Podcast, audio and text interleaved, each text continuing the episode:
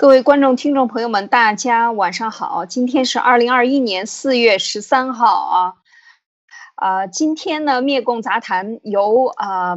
马马蒂娜冠军的后妈和艾丽今天尝试对谈啊，是一种新的形式，由我们两个人来给大家带来。那我们会一直变换新的内容，希望大家喜欢。啊，也欢迎大家给我们提意见。那继昨天我们讲到的这些这个内容呢，关于儿童的教育呢，孩子的教育呢，引起了很多人的反响，有很多人给我们提意见和建议，以及提一些想法和问题。那我们呢，都会在接下来的这个几期的专题节目中呢，由我和马蒂娜呢两个人给大家分享。啊，做出更多的嗯解析，然后更多的分享。那今天呢，我们主要是谈一谈这个民主制，东西方的民主制度的一个比较啊，到底是怎么来的？这个历史呢，演变过程中出现了，呃，是怎么样嗯发生的？和现在怎么样形成的这样的一个民主制度，给大家做一点简单的科普。另外呢，也是讨论一下和现在的这个时局啊相比较。那关于这个历史故事呢，我们今天也会，如果有时间的话，也会给大家带来分享，还会分享一些额外的小故事啊，是一个小的啊彩蛋，有马蒂娜在中间后边的时候会给大家带来呢，欢迎大家啊保持 tuning 啊，在留在我们的频道，然后呢，我们会给大家带来精彩的分享。那好，首先有请马蒂娜给我们开始讲一讲，有请。好的。艾丽姐好，各位战友大家好。我们在过去的一周里面听了很多艾丽姐跟我们分享的春秋时期非常有趣，而且又让我们值得让我们深省的一些故事。大部分呢，我们跟大家讲的都是关于当时的智者晏子，他去周游各国的时候遇到的各种各样的呃各国的国王的事情。那这个就不由得会问出一些问题：为什么在两千多年前？燕子就已经知道了要如何治国才能让一个国家长久的强盛，而为什么西方的封建制到后来演变成了现在的民主制，而我们中国的封建制却一直都这样周而复始的循环循环？那么我们在中国，我们都很喜欢去提到一句话，就是你是中国人，你需要学历史。如果你看不清楚现在的话，那么你就去看看过去的历史。当我们听到这个话的时候，很多的中国人都会觉得，嗯，你说的很有道理。其实事情也就是这样的，我们的国家一直到今天，还是和过去两千多年前遇到的问题是差不多的啊。我们每一天高喊着我们的国家要发展，我们要发达，我们要不停的进步进步。但是当我们今天看到了，呃，我们所出现的国家的问题的时候，我们还是发现，哦，这个和两千多年前。各种各样的国王问出来的问题还是差不多的，那我今天就想跟着大家谈一谈。由于听到了很多的春秋的小故事以后，我们来谈一谈东西方封建制的差异，然后我们从这些概念当中尝试去挖掘一些答案。以我们中国为代表的古代的东方的封建制和西欧为代表的西方的封建制，他们在封建制上有什么差别？我们都知道，西欧的封建制，它经过了演变，来到了今天以后，慢慢的就变成了今天的一个全世界很多地方都实行的一个民主制度，而中国的封建制就没有演变出来。那为什么呢？首先，我认为在西方的封建社会里面，国王他是没有统一的权利的。当然，查理曼大帝他是一个特例，他当时做了一个短暂的大统一。但是西欧的主流国王并不是这个样子的，主流的国王没有那么大的权利。也就是说，在当时的国王，他要出兵打仗的时候，他需要去跟着他的贵族商量，啊，要去协调，要去协商，要去商议。所以呢，就形成了当时的叫做共议制这样的一个传统。这个是第一个区别，就是说，当国王决定了。要出兵出去讨伐别人，或者是要去出兵抵抗外敌的时候，他首先要去跟着他的其他人这些贵族去商量，因为他自己的兵力是有限的。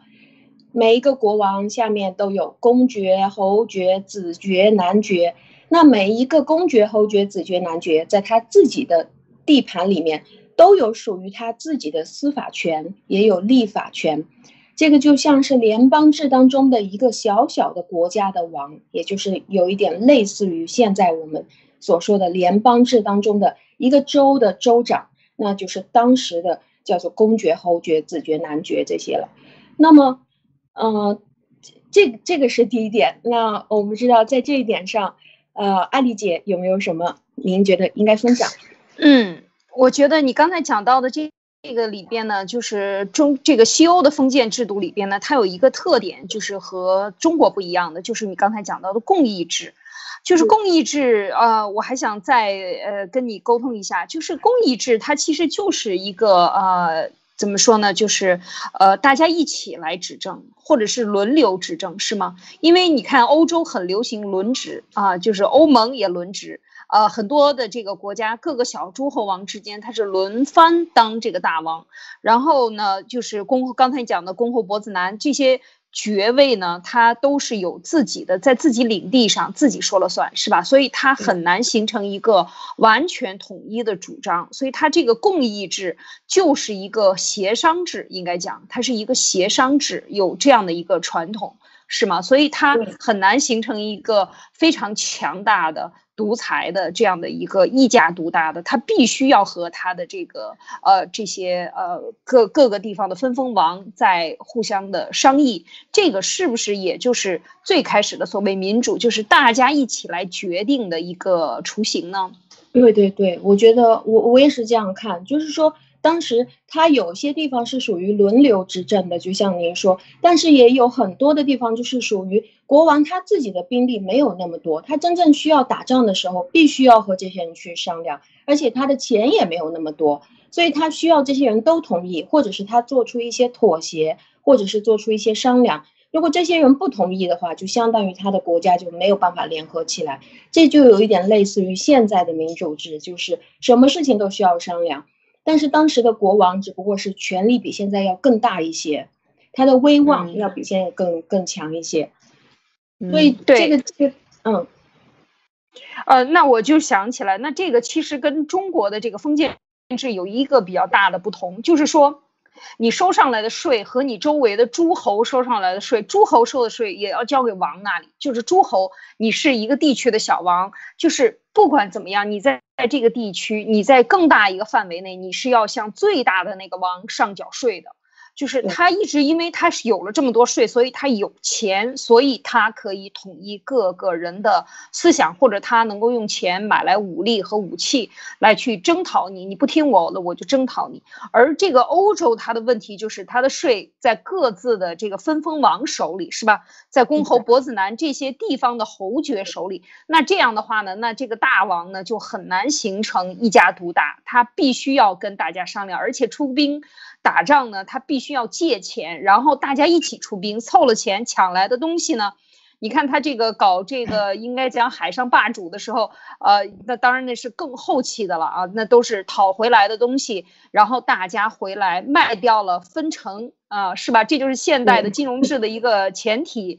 啊，就是其实就是从这个时候的那个时候的模型，就归根结底就是税收给谁了，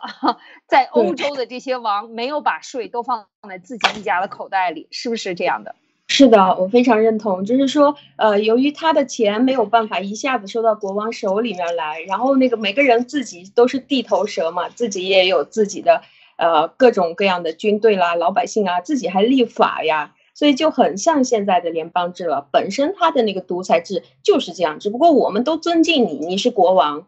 但是他有一个点就是。每一个每一个国王底下都有些呃公爵、侯爵、伯爵、子爵、男爵，是吧？那他们都是要向国王去效忠的，因为他们是属于这个国家的，在当时定义就是我们都属于这个呃英国，或者我们都属于这个法国。但是要注意到，他们当时效忠他的名义是什么？他是以上帝的名义向你效忠，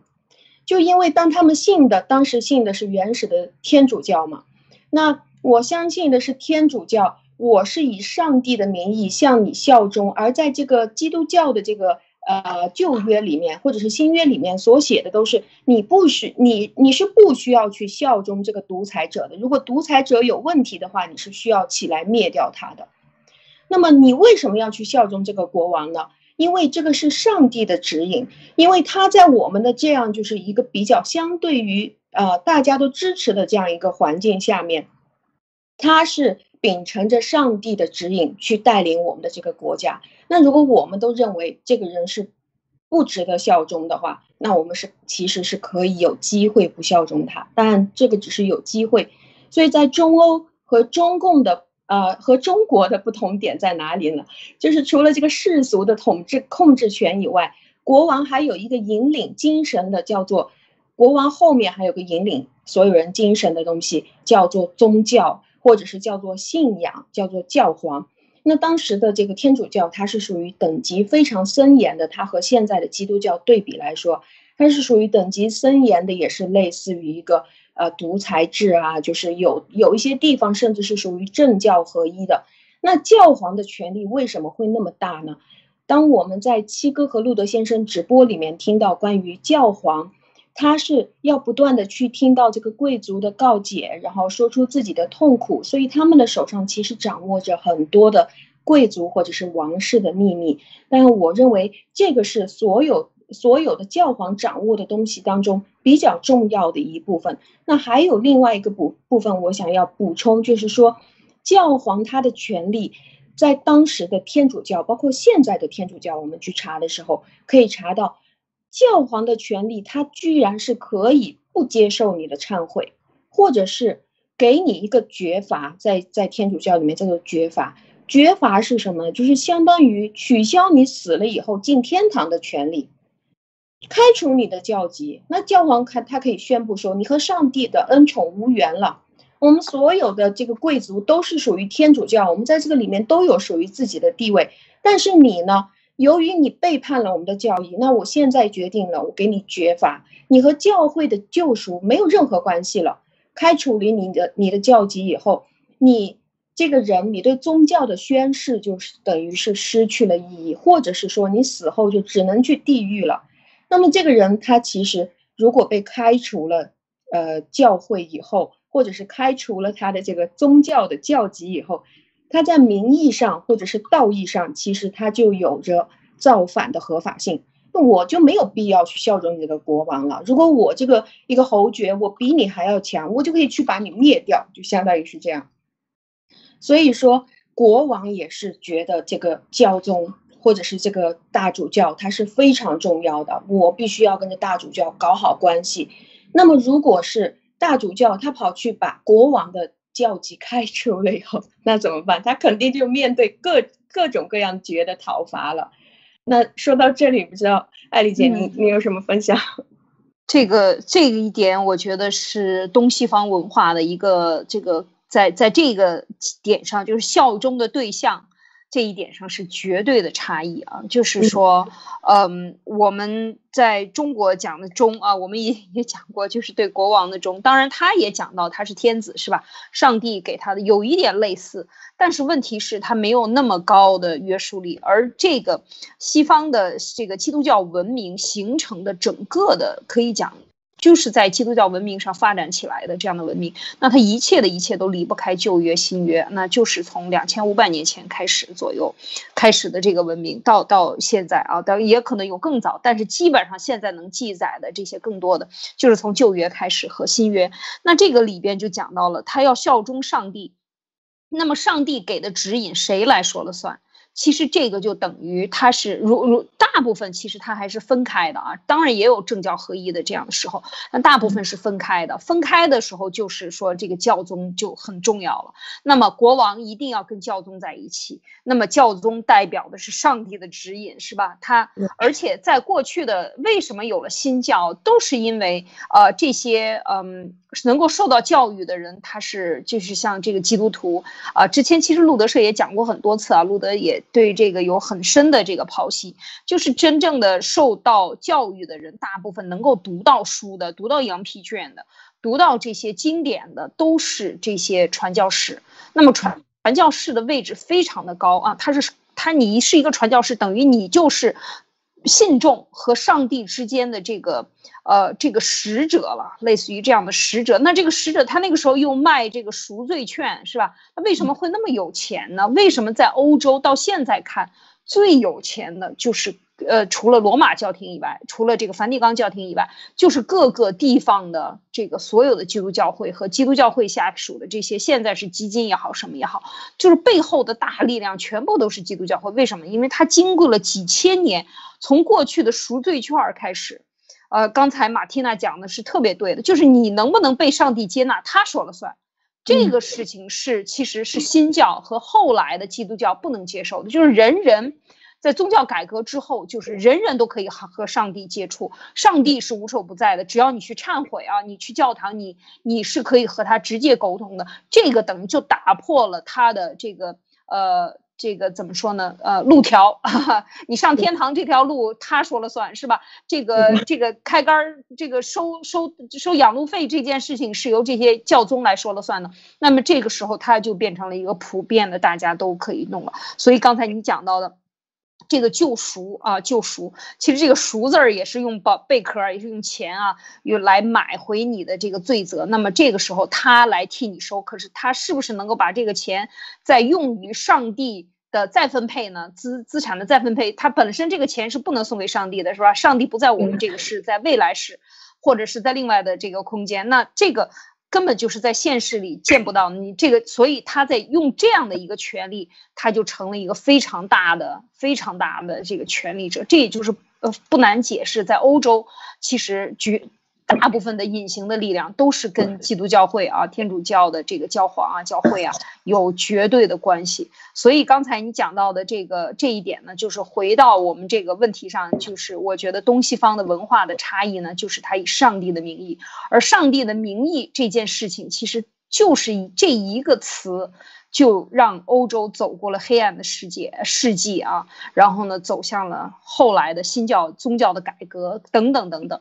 就是突破对上帝的封锁啊，这件事情其实欧洲也是做了非常重大的上千年的斗争啊，才走到现在的文明。所以为什么说，其实我就有一点感想，就现在文明建立的时候，为什么欧洲？洲人对这种独裁，或者是说对这种嗯集权，然后不给别人权利有这么大的敏感。现在看一看他们的历史，从他的封侯，呃，从他的这个扩张战争回来以后的大家的共同分利益，以及对上帝的这种契约关系。呃，最后都是以上帝的名义形成这种契约，然后我们是和上帝签约，以上帝给予的这个精神传下来的圣经来立约啊，就这一点是东西方文明我觉得非常大的差异，所以它的这个信用体系的建立以及。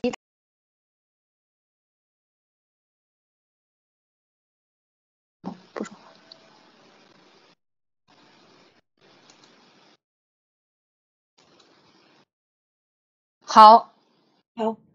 我们继续。呃，刚才的这个就是说，以上帝的名义呢，呃，来进行的这个呃这个契约完成的契约，这也就是为什么西方文明它一直都讲的是这个契约精神。这是我的一点分享，就是契约精神和形成的这几百年来形成的这样的一个呃契约。达成的完善的一个社会呃伦理体系也好，这个信用体系，而这个恰恰是东方没有的，是走到了这个分分封制，然后走到了效忠，然后就一轮一轮的轮回啊，就没有走出这个轮回。可以讲，这就是东西方的我我自己认为的，我个人认为的这样的一个差异。马蒂娜，是的，我非常认同。就是由于他们有了一个统一的信仰在背后做支撑。当我今天和呃和一个战友，我们两个在这里分享，因为他是一个基督教的教徒，我今天跟他请教了很多关于啊关于天主教和基基督教的区别的时候，啊，我也我也认为这个这个信仰或者是说宗教，呃，当时虽然说这个宗教是属于那种比较类似于独裁金字塔形状的，但是。这个宗教也为当时的这种西方的民主制奠定了一个公平的基础，让大家都需要跟随着已经订立出来的、大家商量好的一个契约去进行活动，而并不是自己想怎么样就怎么样，跟着这个王自己的想法就可以随便乱来的。那这这，我觉得这个就是东西方的一个皇权的权力差异是非常大的，所以当这个西方的封建制，他们长期干的事情就是要跟着旁边的这些像我们中国一样这些诸侯，在他们就是一些公爵、男爵什么爵，那不停的要去商议，要去协商，相互妥协，想办法去关心对方的想法。嗯，你愿意跟我一起去做这件事情吗？那么相互让步。他们本来就有这个文化，只不过后来呢，这个文化渐渐的就从贵族发展到了有钱人也加入到他们的这个讨论当中来。所以民主的初期，当我们观察这个西方的一个整个整个历史，或者是当我们观察我们中国的一个历史的时候，我们就会发现，中国是属于一个不断轮回的一圈一圈轮回的一个历史，而他们由于他们有这样的一个基础。所以它其实是改变大于轮回，它也有轮回的一些地方。那它民主的初期，有钱的人加入到了这个协商的范围里面来。比如说，当时的英国就有规定说，你的财产达到了某个标准以上，你就有权去参加我们的选举，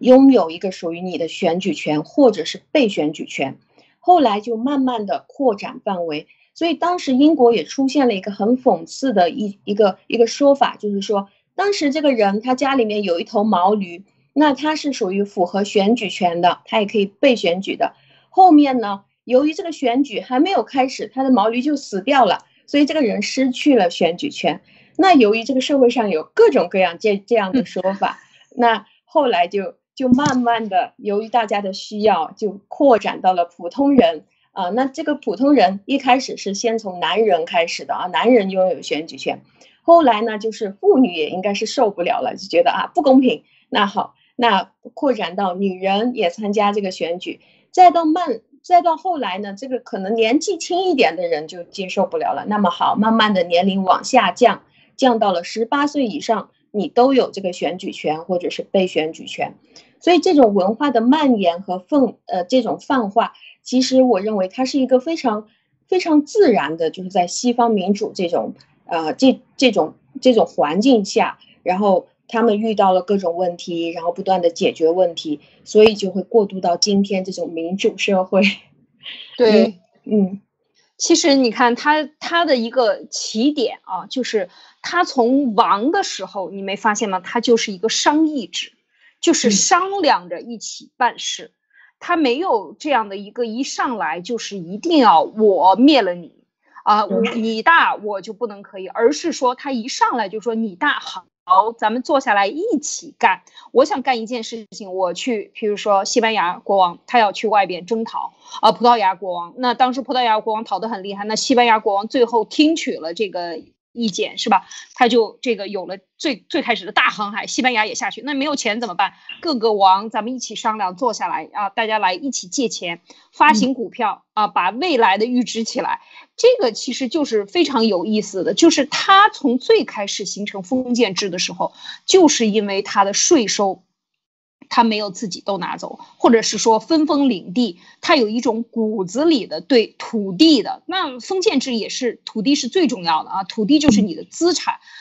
就是有产阶级啊，我们就一定要搞清楚什么是有产。没有土地，千万别说自己是有产阶级。有，你看，我不知道马蒂娜看没看过过去英国的小说，我们看过很多啊，像什么看飘啊，看什么。你看他们都在讨论什么问题？都在讨论她想嫁一个男的，这个男的有多少一块地，有多少这个英亩的啊？A 英吉就有多少个 acre？那这些土地上有几个房子？他在出租，他能收多少的租子？那是他衡量他有没有是产业的这么一个关键性的问题。哪怕这是一个祖产。只要他租出去了，他有钱收，那他就是有产阶级。那回过了到现在这个，就是西方的封建制，他对土地的私有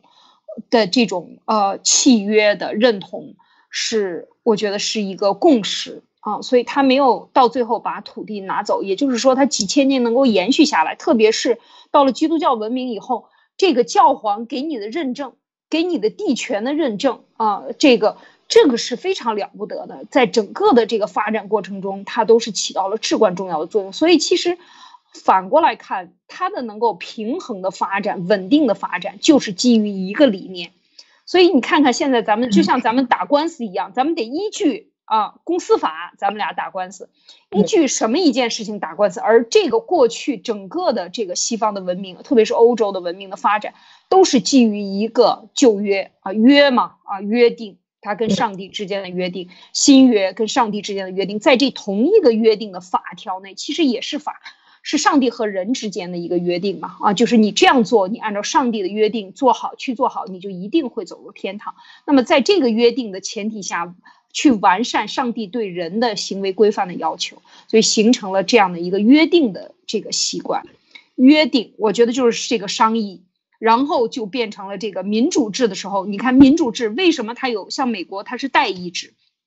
它不是一人一票，但是欧洲很多都是一人一票，然后不同的党派它可以很多党派。然后每个党派代表一个地区，然后这个地区的人支持这这个议员，那么他就很多很多的议员代表这些人去协商，他还是一个商议的一个前提，所以很多时候他都要 debate，是吧？你看议会，英国的议会很很，对你有什么法条要过之前，那你必须得去，你必须得去进行你的这个。叫做辩论啊，大辩论。你看，我们过看过去欧洲的电影，法国也好，意大利也好，什么威尼斯王国等等等等，全部英国都是有一个重要的事情，就是重大问题上，他一定是这些代议的人围在一起来听你去说，去说这个主张，然后大家来辩论，辩论完了你赢了，这个法案就通过，大家就形成共识，就代表等于是这种商议的这个基础。啊，马蒂娜，你觉得呢？是不是这样的一个过程？是的，由于由于大家在，由于大家都是属于信仰这个呃，不管他的信仰是天主教或者是基督教，那天主教和基督教当中都有一个共通的东西，就是他们是人人生而平等的，他是需要尊重每一个人的这个出生的时候他的平等权，而且人是需要有自由的，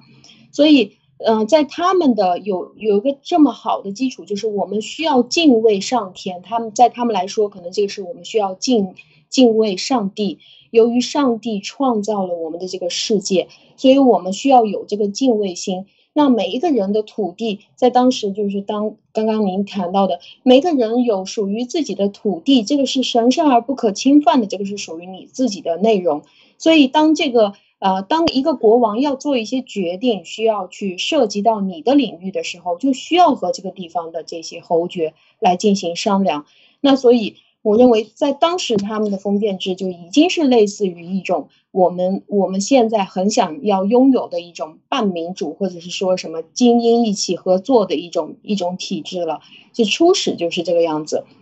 那我们中国呢，就是我们知道原来两千多年前的时候就。就本来是有晏子那么好的这种智者，但是就不选他，一定要选择的是孔子、孔夫子。他的确说的东西非常好，但是他本人对于宗教，他是觉得啊鬼鬼神神啊，这个东西到底有没有，我是不清楚的。他是他是这样一个概念，所以在中国的集权制当中，其实是没有他们这种德高望重的教皇，也没有一个什么特别明确的。呃，宗教呀，或者是有佛祖在前面，或者是有上帝在前面，这也这我也认为是一个重大的差异。那这两者的重大差差异，就就导致了我们中国的这种封建制是不可能演化成为现在的这种民主制的，而西方的封建制就慢慢的演化成了现在的这种。民主制度，所以我们需要做的其实是彻底的推翻这种独裁制，中中国式的独裁制，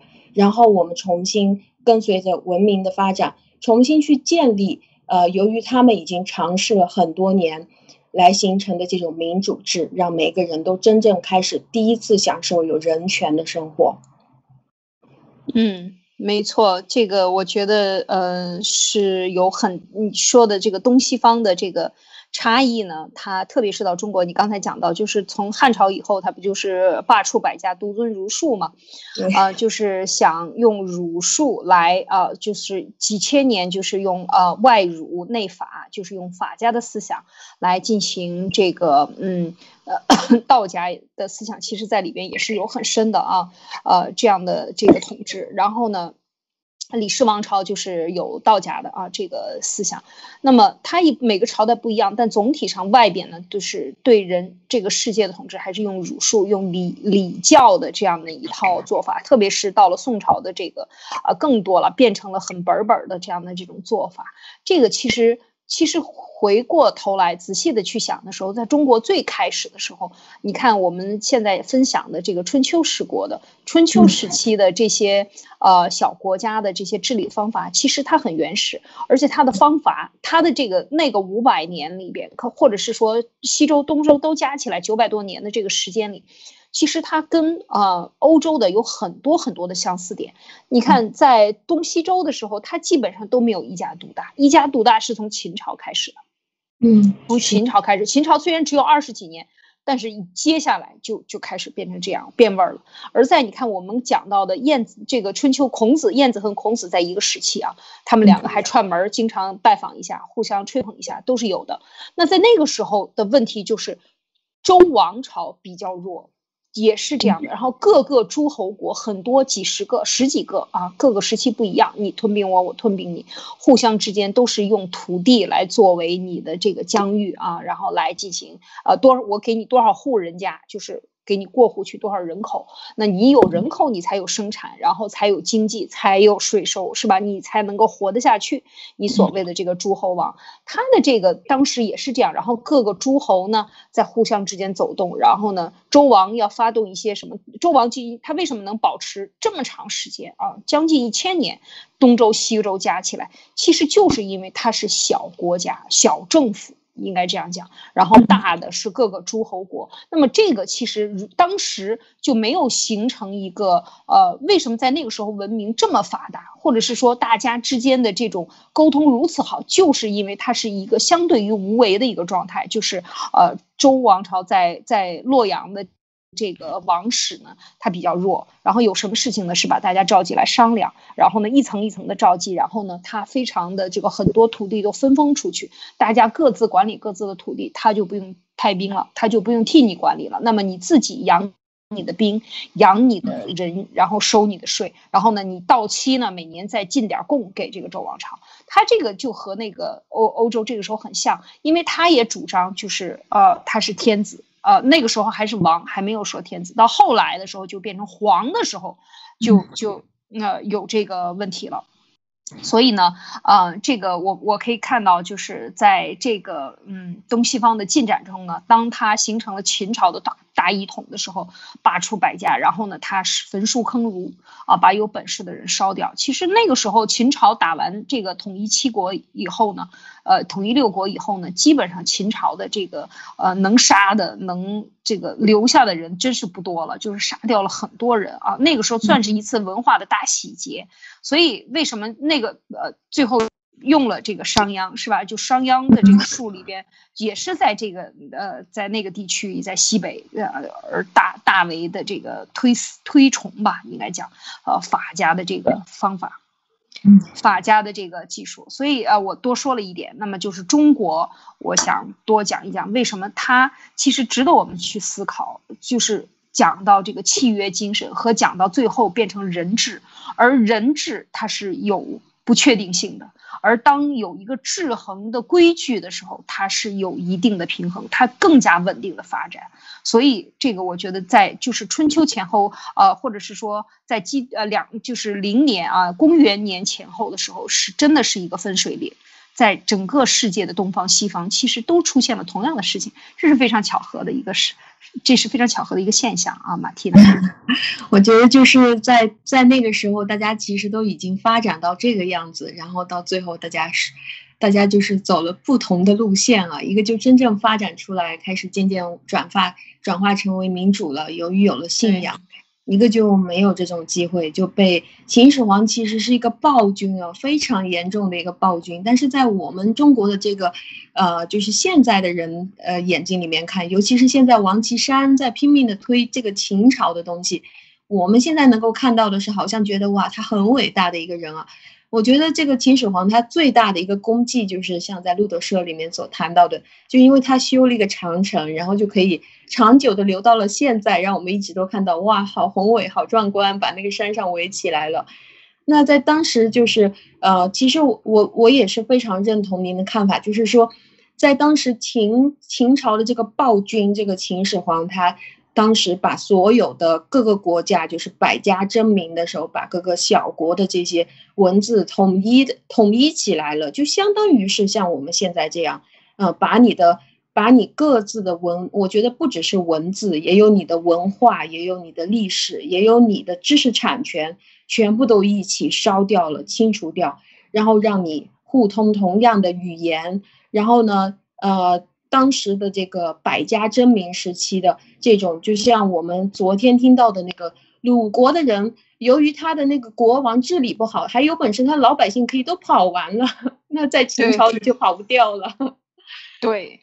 对，我我觉得你这个说到这一点呢，那我们就比较欧洲，为什么欧洲它的就是跨一条路？你看，你看法国和意大利。它是多小啊！它两个加起来还不如中国一个省大，是吧？就是它那么小的一个欧洲，它有那么多的语言，它拒绝统一；有那么多的货币，拒绝统一啊！就是它不要统一，它就要多样性，而而恰恰是因为多样性，它就保存了当地的民族。你看看我们整个东北，现在还有女真族吗？没有了，是不是？过去的这个这个呃，整个的西北的羌族，还有过去的呃这个很多很多族群，全部都没有了。蒙古就是变成一个蒙族、蒙古族和满族，在蒙古族和满族之间，在这个呃五五胡的时候，那个时候就是呃在南魏晋南北朝的时候，那有多少个民族啊？非常繁荣的，都是进来学汉语，那就是因为它多元化，才能够更加的繁荣。而现在你看中国干。就中共干的是什么？就全部让你消除差异，这其实这就是种族灭绝的一个其中一个罪名啊！消除差异，让你去穿别的这个民族的衣。所以我们看到，在这个欧洲，你看他他就是对这一点非常的敏感。我一定要保护我的特性，哪怕是当时东德西德，呃，我记得这个是呃德国嘛，就很长时间都要用它的马克，不不要那个欧洲要统一用欧元。你看这到现在还有。在中间的这些小国家，还有几个小国家用自己的货币。我不管多小啊，就是像呃路德社不是也讲过，是一个什么骑士团是吧？它就是一栋楼，就那么一小片几个英亩的土地，或者几十英亩的土地，就那么一块地，它就是一个国。为什么？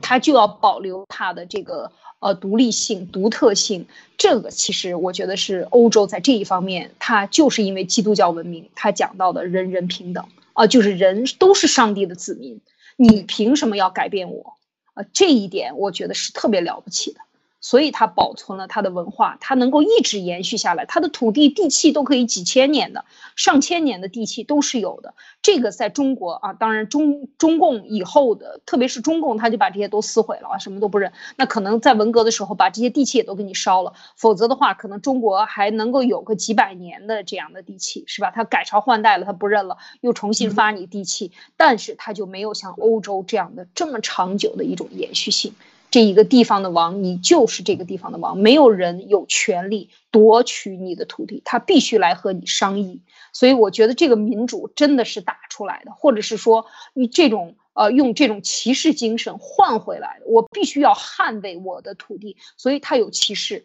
有决斗。啊，这个是我觉得确实是要用枪和炮来保卫自己的这个私有财产，这是中国没有的。啊，马蒂娜。是的，中国老百姓一直从古至今都从来没有过一个办法可以去保护自己。由于我们的土地上一直都有一个王，而这个王一直都是属于世袭制的，就是生殖器关系制的。在古代还会稍微好一点，就是因为他后宫有那么多的嫔妃嘛。那你就是呃，而且我们现在不管是我们在研究心理学还是什么，我们会发现妈妈对一个孩子的教育是有着非常大的作用。那这个妈妈如果是不好的话，这个孩子出来肯定是完蛋的。所以当时还有这种啊，就是明摆着就是说王，你有你你作为大王，你就必须要有多少房多少院啊，要一大一大堆的后宫嫔妃，大家来进行竞争啊，啊谁更厉害，谁的妈更聪明，把对方丢到井里去是吧？或者是什么，那他的孩子才有可能变成王。但是现在就没有了，这个全是私生子啊，你都不知道起来的这个是谁，什么肤色。所以在当时，所以在这个欧洲，它慢慢的就发展到了有自己的思想，有自己的文化，有自己的土地。这个就像在现在我们说删帖，它删掉的其实并不是一个人的一个人的呃文字啊，或者是一个人发帖的这个权利，这个其实删掉的是一个人的言论自由，或者是说，当你去发表一篇文章的话，或者是你开始去讲话的时候，别人说，哎，你嘴很溜，这个是中国的一种习惯。但是其实这个嘴很溜的背后，其实更多的是你能够拥有你自己的思想，拥有你自己的深度。所以这个东西很多东西在中国都被不断的丑化，就是因为它需要的就是同化你，同化你。我觉得最重要的是为了去统一的给你洗脑，他不想要你去藏住你自己的秘密。这个就像呃，为什么这个这些客家人啊，这些在在群里看到您发的客家人或者是。这些呃闽南的这些人，他们来到了潮汕人，来到了其他的国家以后，永远都要保持他自己的语言，在家里永远是讲自己的语言。那我的语言里带带着有我自己的文化，带着有我自己的习俗。但我当时去过泰国的时候，我就发现，当泰国国王一下子同意了所有的华人，就是由于他们的贡献非常大，就突然之间同意了这些华人说，你们可以有一个泰国身份证了。你们不再是属于那种就是只有一个介绍信过来的这种，你有你自己的身份了。当时的华人就名字就特别长，所以现在当你去到泰国，你会发现什么样的人名字很长，他就是华人。因为当这些华人要开始编自己的姓的时候，他就把他自己的所有的信息都编在这个信里面了，就是我从哪里来，哪个省，我住在哪个村，我们家是怎么样的一种，呃，我我们家老家是姓什么。所以你去看泰国人的名字，你就会发现哦，当地的泰国人他的名字很简单，就只有那么几位。但是你当你去看到哇，一个人的名字长到没有办法去买飞机票的时候，几十位哇，你名字怎么那么长？好，你就会知道他是华人。所以在当时是会有这样，他不只是文字，他还有他的文化。我认为这个对。确实是，嗯，就像讲到的这个，以后我们有机会可以分享这这些客家人的历史啊，客家人，客座他乡的人啊，把自己称为那其实都是从中原。你看我们讲到的中原的文化，从河主要是在河南、河南、山西、山东。啊，河北啊，这个还有陕西、山西、陕西啊，这样的一个地带，从整个的从呃昆仑山上下来，一直沿着这个走廊，呃河西走廊一直走下来，一直走到了这个阴这个地方啊。从商朝就固定在这个地方，所以一直就是以这阴这个地方真正的废墟的地方，正好其实。呃，插一句，就是文贵先生的这个中原佛手啊，呃，这个呃裕达的酒店所在地啊，就是殷这块地，就是郑州啊，就在郑州，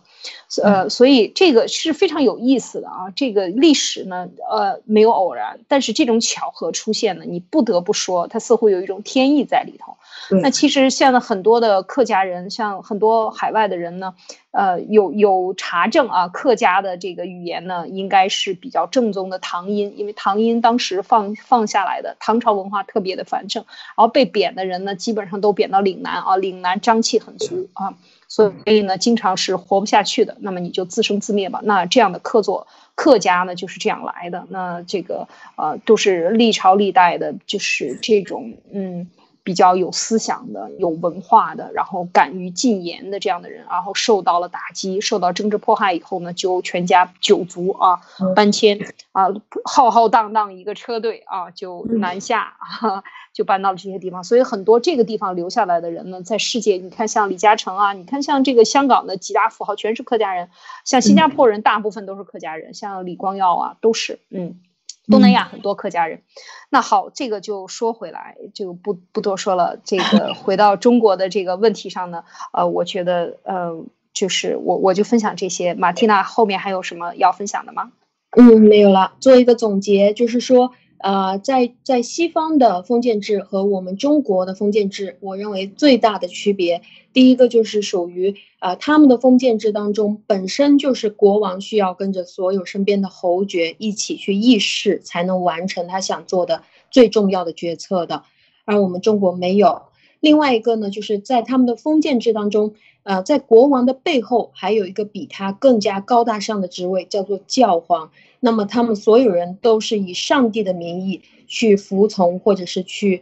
呃帮助这个国家的，所以他的封建制可以顺理成章的发展成今天的民主制，而我们没有这些，所以我认为这个中国的封建制没有办法转化或者是改变成为一个民主制。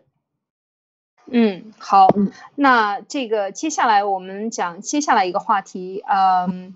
我们讲到这个春秋的这个故事啊，我们先讲，嗯。关于今天呢，就分享一个小故事。这个小故事呢，其实，呃，它还是有比较深的一个意义。我们知道，这个晏子呢，他一直当宰相啊，一直当宰相辅佐这个景公啊。其实，在景公之前呢，是齐庄公，啊，庄公被他手下的人害死了以后呢，这个，然后这个害呃杀他的这个人呢，就其实中间有一段很很危急的关呃这个故事，他差一点就被搞死了，但最后大家敬重他啊，就没有把他处死。因为他不愿意啊屈从，有很多小故事。这个当然，我觉得这个今天就不在这里分享。那么分享的就是景公呢，他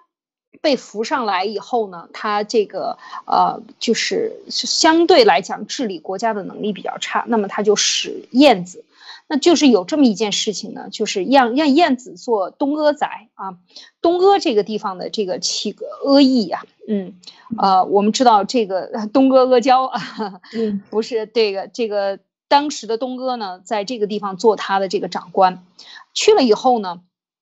去了三年，然后呢，去了三年呢，他的这个坏名声啊，传遍了全齐国啊，全国都，然后景公挺不高兴的，就把他招回来了。然后呢，也免了他的官职，说你得了吧，啊，这个你就不要不要再在那儿当官了。这段话是这么说的：景公使晏子为东阿宰，三年而毁文于国。然后景公不悦啊，不悦悦了，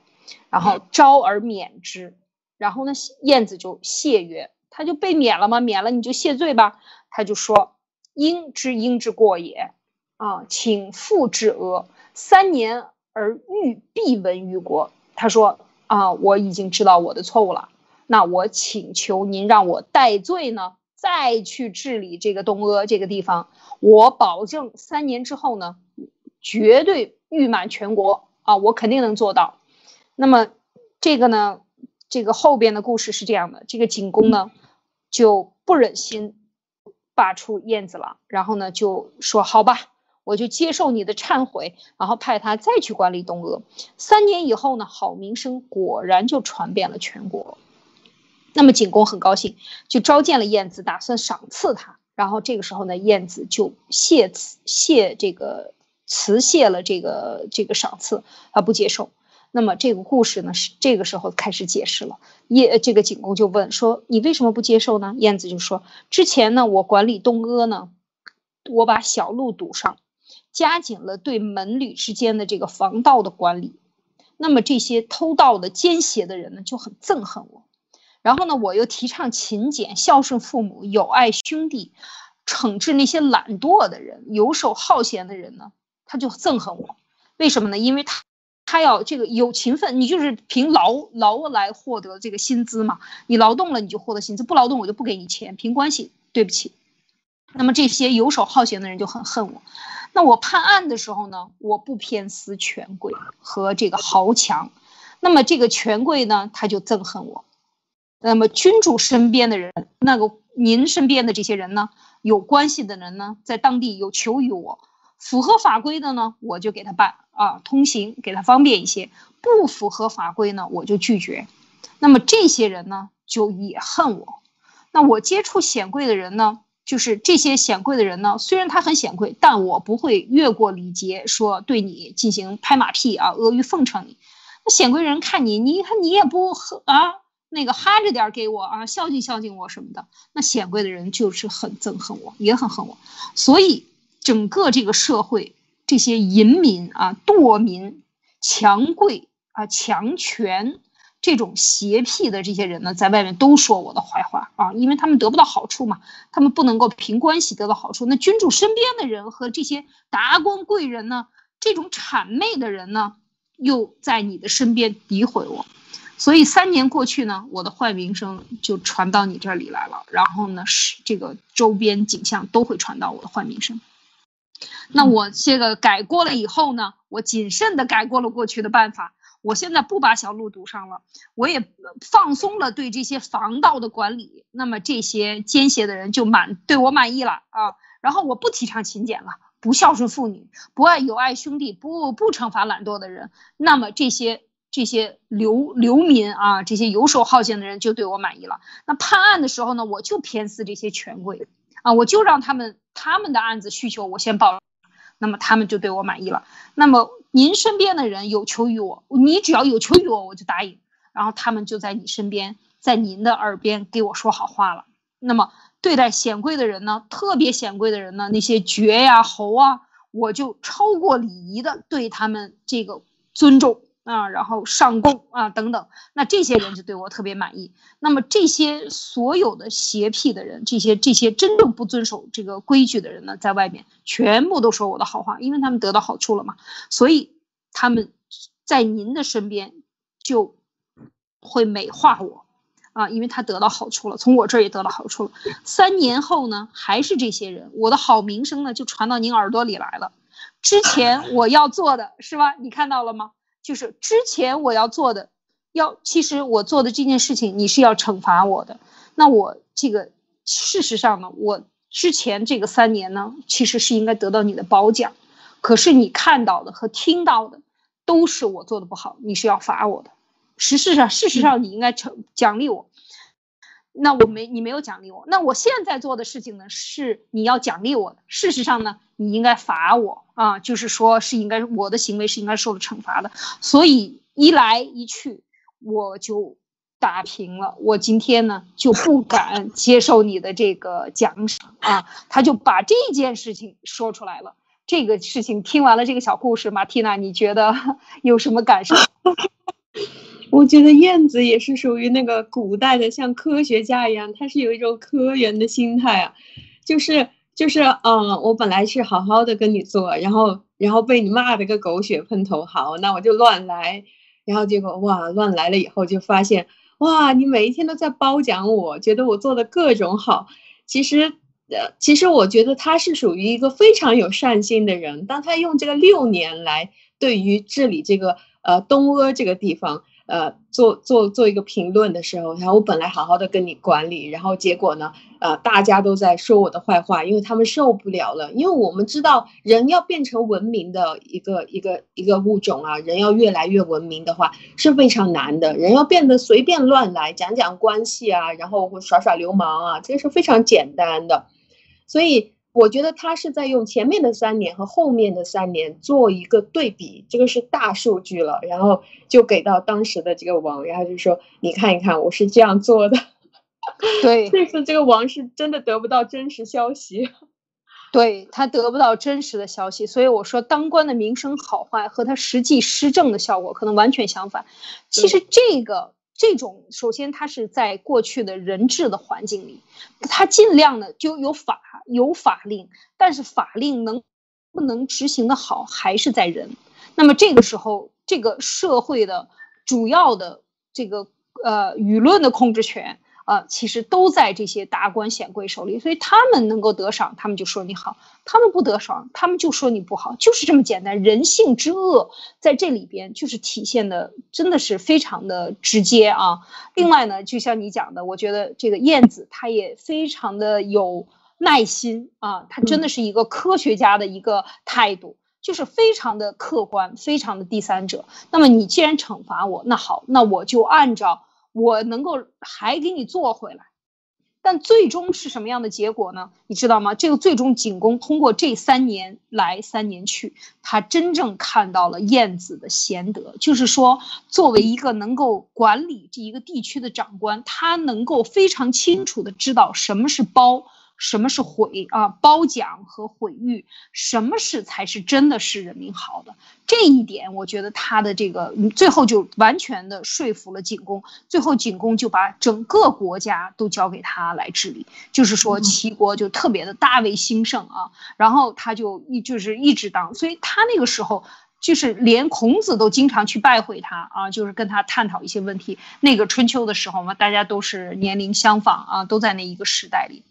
当然，老子也在那一个时代里，所以就是说，出了很多大家，也是因为就是他能够，还真的景公也放权给他，那么他也能够用相对客观和科学的手段证明给你看，什么样才是真正的这个治理啊？但当然没有法治了。现在我们其实为什么能够这样做呢？就是，我们现在看看中共之下的这个国家也是完全一样的，说你好，说你不好，就是。一张嘴啊，领导看上你了，所以现在完全，而且比那个时候要糟糕的透多得多得多啊，是完全的用邪恶的这种治理方法。我们说这个阴气很重啊，全部是邪佞的之法，这个大行其道，这个阴谋之术，大行其道的这样的一个现在的一个政治圈和商权。那么这个其实就是说，那么谁在媒体上夸赞一个人？或者是毁誉、毁掉一个人，特别是毁一个人。为什么我们说，当他骂这些佛教徒，当他说新疆人是恐怖分子，说西藏人，呃，达赖喇嘛是搞分裂的。我其实我的亲戚，我非常亲的亲戚里边朋友啊，进圈一听说达赖喇嘛都是一激灵，说哎呀，这是搞国家分裂的，对，完全就是。被洗脑的这种做法，就是因为这种宣传好坏，它跟事实没有任何关系，而这一点恰恰是我们的大部分的中国人分不清楚的，就是不加逻辑思考的接受。而你看几千年前的这个晏子写出来的，他为什么能流传？就是因为他有智慧，他有思辨能力，他有科学的态度和相对客观的一个呃宽容的一个心态。好，你不接受我，那我就改，那我就做的不好，你再看一看做的不好。你又要奖奖赏我了是吧？就是完全是不一样的这样的一个心态，其实这样的一种呃这种呃理念啊，我讲应该其实更加的被宣扬，就是我们才会更有智慧，更能思辨，更能客观的看待问题。就像他说，呃，中共说，呃，这个谁是什么是邪教，那他他自己就是邪教，他看谁都是邪教，是不是？但就是这么简单的一个思辨，但是大部分中国人都无法。呃，分辨这些问题，所以一样的道理，就是当你回到现实的时候，你看到他说新疆人是恐怖分子的时候，大部分人都接受了，很多人都接受了，说我们不能招这个新疆人，不能这样，不能那样。但事实是什么？更多的人没有想去了解的意愿。其实这个就是非常让人遗憾的，就是说，就是当我们讲这个故事的时候，其实就想说，事情的表面的现象和你听到的。可能跟事实本身差距非常非常大，是吧，马蒂娜？是的，是的，我也觉得，就是现在，如果大家已经觉得社交媒体已经足够发达的话，我觉得其实现在在中共国里面，大家可以感受的，这个只是一个表面而已。就像这个抖音，你觉得哇，好多特效啊，真好玩，把我一下子变脸了，变那么好看，但是其实这个并不是社交媒体的一种发达。这个真正你能够得到的自由的信息，或者是来自于其他国家，你真正可以吸收到的东西是没有的。你每一天听到的都是一些莫名其妙的，他想要灌输给你的一种东西。像新疆人是恐怖分子，如果你不相信的话，他就扮演新疆人，做一些恐怖的事情来吓你，然后让你觉得哇，新疆人是恐怖分子。因为中国人本来就是属于那种非常形象化的、画面感很强又情绪化的那种。一看到哇，这个这个图片、这个视频上面这个人做的事情好恐怖啊！他做的事情太让人生气了，马上就相信了所有的新疆人都是这个样子的。所以我认为现在我们的社交媒体是是过度的欠发达了，所以请大家多多翻墙。对，这个是一个实非常实用的一个方法啊。多去找一些很多免费的软件啊，其实这个大纪元上就有很多这样的翻墙软件啊，还有很多 VPN 啊，通过这个都可以去找到啊。好，呃，马蒂娜还有一个故事要跟大家。绿帽子的故事吗？好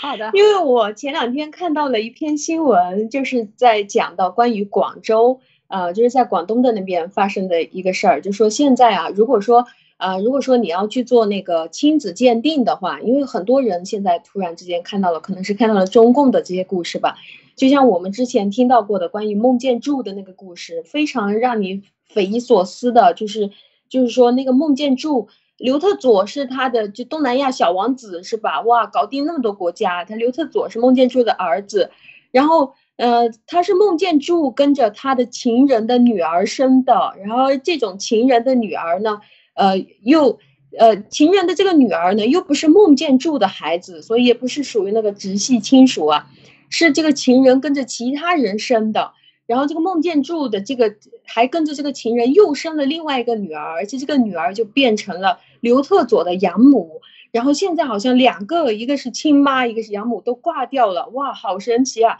这个是让人目不暇接的。当时我们在那个推特上我还办了很久，就是想不通这个到底是什么样一种乱象啊。然后，那么。那么现在就可能会有很多人都怀疑说，哎，我老婆是不是出轨了？我是不是戴绿帽子？那现在广州就出现这样一条新闻，就说的，呃，你如果是想要去做亲子鉴定的话，你不能自己去决定哦。如果你先想，哎，为什么我儿子长得不像我啊？有点像孟建柱吗？还是去想，哎呀，什么？就是反正跟我一好像没有关系。那么你禁止这样去做。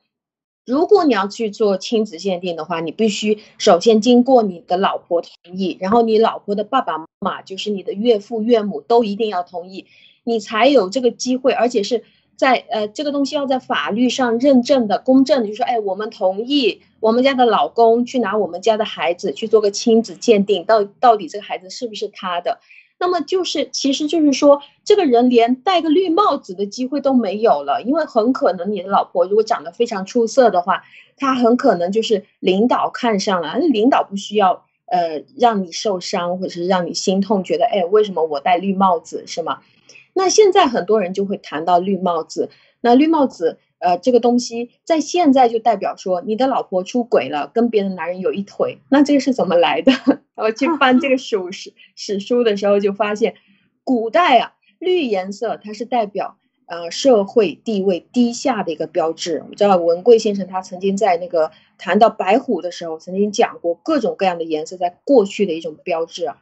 那当时是只有普通的老百姓，社会地位比较低的人，他就会戴个绿帽子。啊，或者是戴个绿头巾，女的，或者是她穿件绿衣服。由于当时的染色技术不好，绿和青经常都是混在一起的，分不清楚的。那么，所以，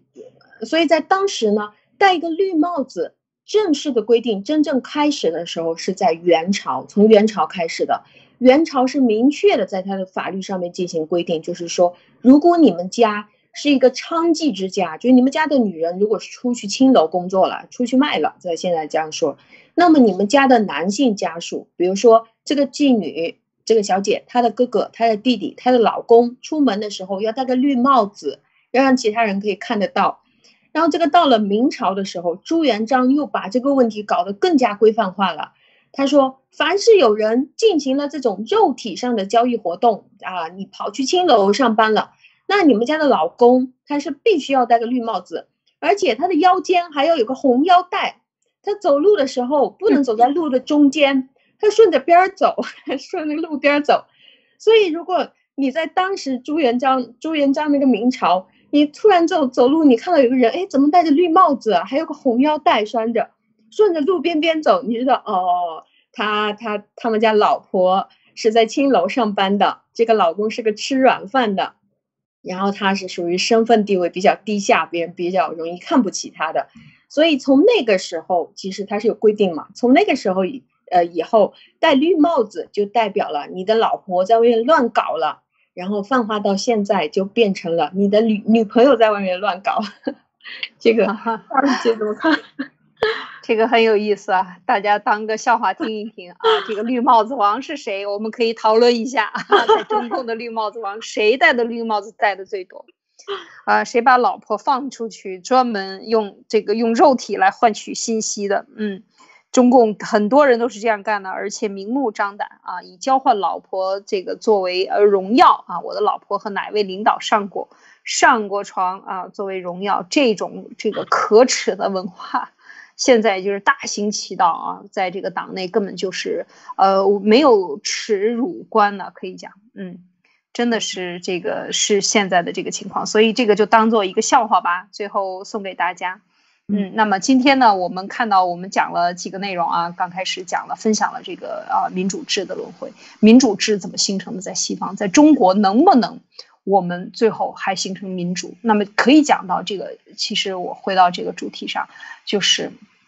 在现在的这样的一个普世价值观之下，在现在全球可以讲最先进的文呃这个制度，也就是民主制啊，就是这样的一个情况下呢，我们不管过去是什么样，是王制、分封制，呃，大部分的时间在过去的几千年里都是这样的一个封建制啊，在各个国家，那东西方的封建制有相同之处，也有很大的这个区别啊，有很大的区别，所以我们现在看。就是嗯，希望中共中国在没有后中共时代，这个真的新中国联邦可以去呃，就是执行按照这个宣言去执行这样一人一票，只有这样，也只有这样能够代表你选出了一个在你这块土地上代表的人，他来代表你是你同意的，他的主张是你支持的，然后去代表你在这个呃。统一的中国是呃这个呃就我们讲联邦制也好，还是什么样一制也好，最后形成中国人的一个统一的意呃统一的意志，或者是说相对一致的意志，最后能够显出人民的代表，真正的